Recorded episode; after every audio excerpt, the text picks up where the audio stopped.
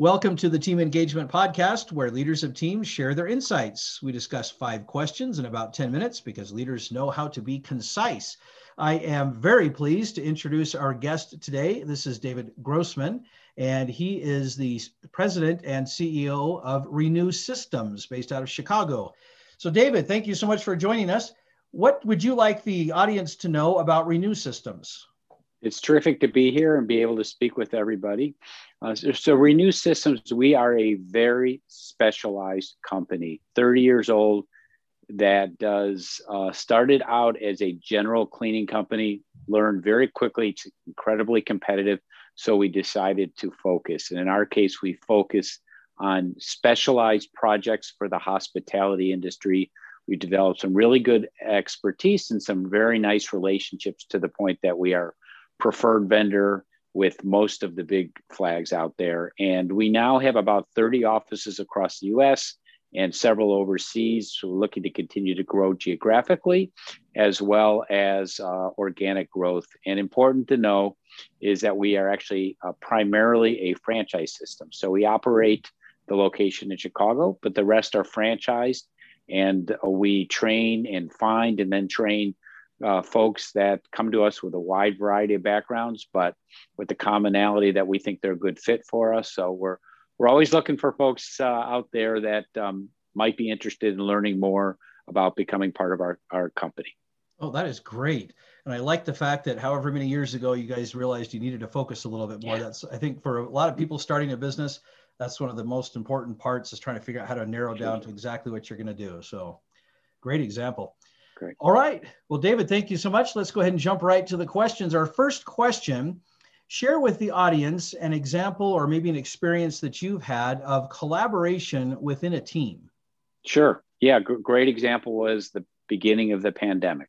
Mm. So we had a great year in 2019. We're off to a really strong start in 2020. And then uh, the world changes quite a bit, uh, very abruptly. So we had a little bit of visibility that things might be happening overseas, but really not a lot of insight until early uh, Jan- early March, um, where uh, things really did change very quickly, and our customers, being hotels, effectively they're all uh, closed down or substantially closed down because their guests all left. So, what we did is about a week or so uh, before we saw the writing on the wall, uh, closer to two weeks, but one to two weeks before, we uh, mobilized our team. We, we did a lot of uh, legwork to try to help our franchisees pivot where we got some new equipment. We, we, we got into the disinfecting business, something we'd already always been in, but we, but we emphasized. So mm-hmm. we really provided a service that uh, fortunately carried us uh, for a long time frame and we also, uh, the other thing we pivoted on was customer bases, is that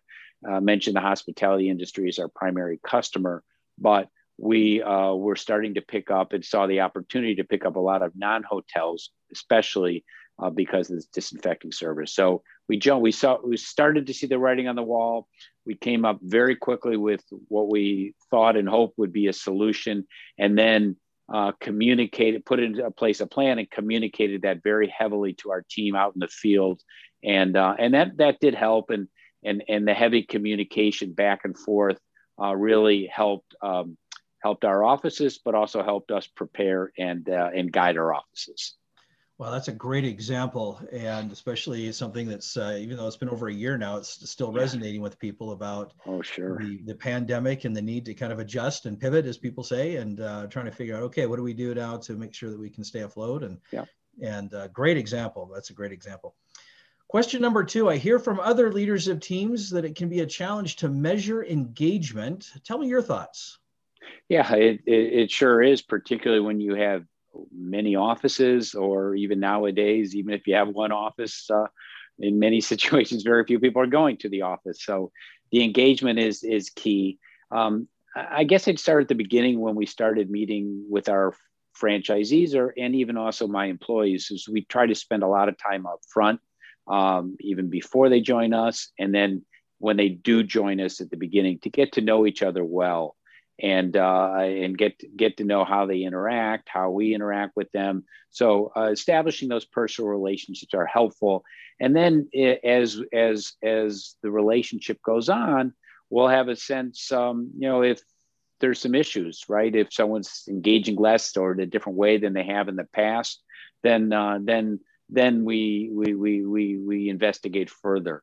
Uh, is it personal real, personal issues? Is it business issues? But I think getting to know folks well and and and always trying to have frequent communication um, is very helpful in in measuring, at least in a qualitative sense, how much in, engagement uh, is going on. If there's a drop off, then that often will lead to a quantitative impact as well. But at least we'll get a, a red flag. So I think it's it's some um, uh, good communication both ways, and we like to have open doors. So it's not just uh, us barking out orders per se or guidance, but we really like to, to, to keep it, the doors open so we have a good sense of how our employees and our franchisees are behaving. And, and frankly, it makes us smarter because uh, uh we have a sense as to how our, our their customers and our customers are performing as well great comments, especially about staying connected with your people on both a personal and a professional yeah. basis, because you're right. You gain a lot more insight as to what might be driving engagement or mm-hmm. maybe slowing engagement down just a bit. So great insights. Question number three, based on your experience, David, what is one essential attribute of a confident leader? I would say someone who is not afraid to ask questions. Mm. Um, it, maybe admit that we don't know everything. Um, hopefully, we hire and surround ourselves with good quality people who can help us get to, to good answers. Uh, but really, is to not go out necessarily and show that we know all the answers. Um, maybe we know how to make decisions, but we don't know. But we don't always have the the the the right answer. So, getting input from a lot of people, asking questions, not being afraid to admit that we don't initially have all the answers, but uh, then try to form a good decision making process where we take input from a lot of folks uh, when we have time to process the decision. So, uh, asking questions. Now, there are some situations, the pandemic again was a good example where we had to make very quick decisions and didn't have time to gather a lot of information and ask necessarily a lot of questions. But when you do have the luxury of time, um, then uh, I, I, think it's it's very important to, to ask questions of of your team, um, of, of your outside team, suppliers, customers, and, and, and, and other experts. That is such a great concept about learning to ask good questions. That's actually something I've been kind of studying on my own here recently about the importance of, of kind of uh, fueling that curiosity and learning to ask good questions and penetrating questions and thought provoking questions simply for what you described, being able to gather information and make good decisions. So I love that. Thank you for sharing that. Uh, question number four Is there a person that you'd like to recognize that has made a difference in your life? Yeah, this is a person that probably is not known to the audience, uh, but but is very important to me uh, from a professional perspective. So it's a, a man named Ken Levitt, who's um, he is the father-in-law of my sister. And so why why do I say that? Um, he many years ago, when he was uh, early in his career, uh, around the age of uh, late twenties, um, he took a risk. He uh, moved his family and bought a business uh, and just uh, made a career change for himself and just was um, seeing his current career was not something he was looking for. So he he he went all in um, as far as putting his a lot of his personal resources and also uh, borrowing money to do that. And when I met him about uh, nearly 30 years ago now, um, soon after my sister married one of his uh, one of his uh, kids, um, that I, that light bulb went off in my mind as to something as to hey, I don't necessarily have to have a traditional career path where you know, I've got one employer and, and and maybe if five years, eight years later, have to change employers. But you know, there are options out there.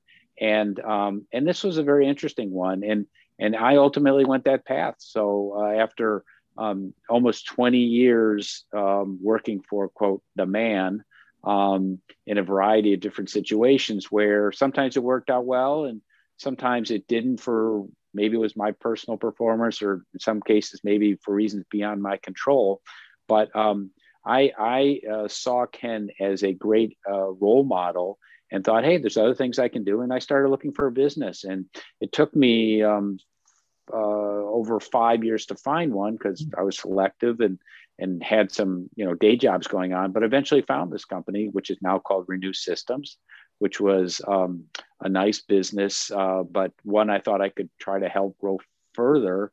Um, and was able to cobble together the money. And like Ken, I kind of went all in and borrowed a lot and it was a totally different type of business. I didn't know anything about cleaning or or hotels other than spending too many nights on the road at one. Um, but it was one that I met a lot of my criteria and and um, ultimately was able to to to cobble together the money to to purchase it and um, and then then never look back. Just uh, put my head down and got to work along with my team and um, and and don't regret that decision at all. Even though, especially the early days, and last year during the pandemic, it was very challenging. But um, the uh, the I don't regret that at all, and and I don't think I would have made this choice without without meeting Ken mm-hmm. because he gave me the idea that there are alternatives out there. Unfortunately, I I was able to to to to to make that change.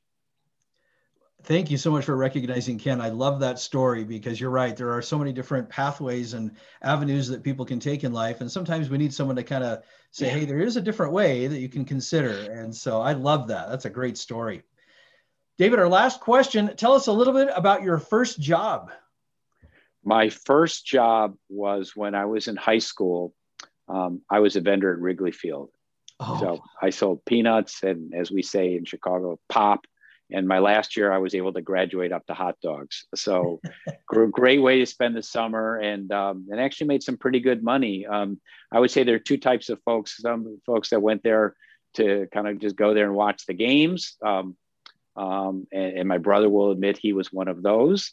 Um, and and make a little bit of money when they can but i i actually worked worked pretty hard and made some good money and and learned a lot of things about sales and interacting with people and hustling um, and then the last two two innings of the, of, of the game I could I could just sit back and watch. So it was a great way of spending spending the summers, making some good money and learning some interesting things.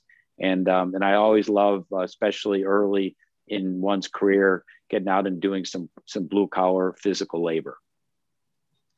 That is great. I, you can probably tell from the background here, I'm a big baseball fan, so I'm rather yeah. envious as I'm listening to it, hear your story, thinking, wow, how much fun would that have been to be able to be at the game and in that environment? I just, I love that. That's a great one. I love that. Thank you. Well, David, thank you also for being on the podcast today. How can people find you? website is renuesystems.com, and I'll spell that. It's R E N U E. So R E N U E systems.com lots of information on our company, and my contact information is there. Again, David Grossman, I head up the company. I'm more than happy to talk to you, obviously, about Renue, but just more general business, anything we talked about today, uh, franchising. Um, more than happy to, to speak with with any of you. So uh, I look forward to that and had a lot of fun doing this. Well, thank you very much. This is Sean Richards with the Team Engagement Podcast, where leaders of teams share their insights.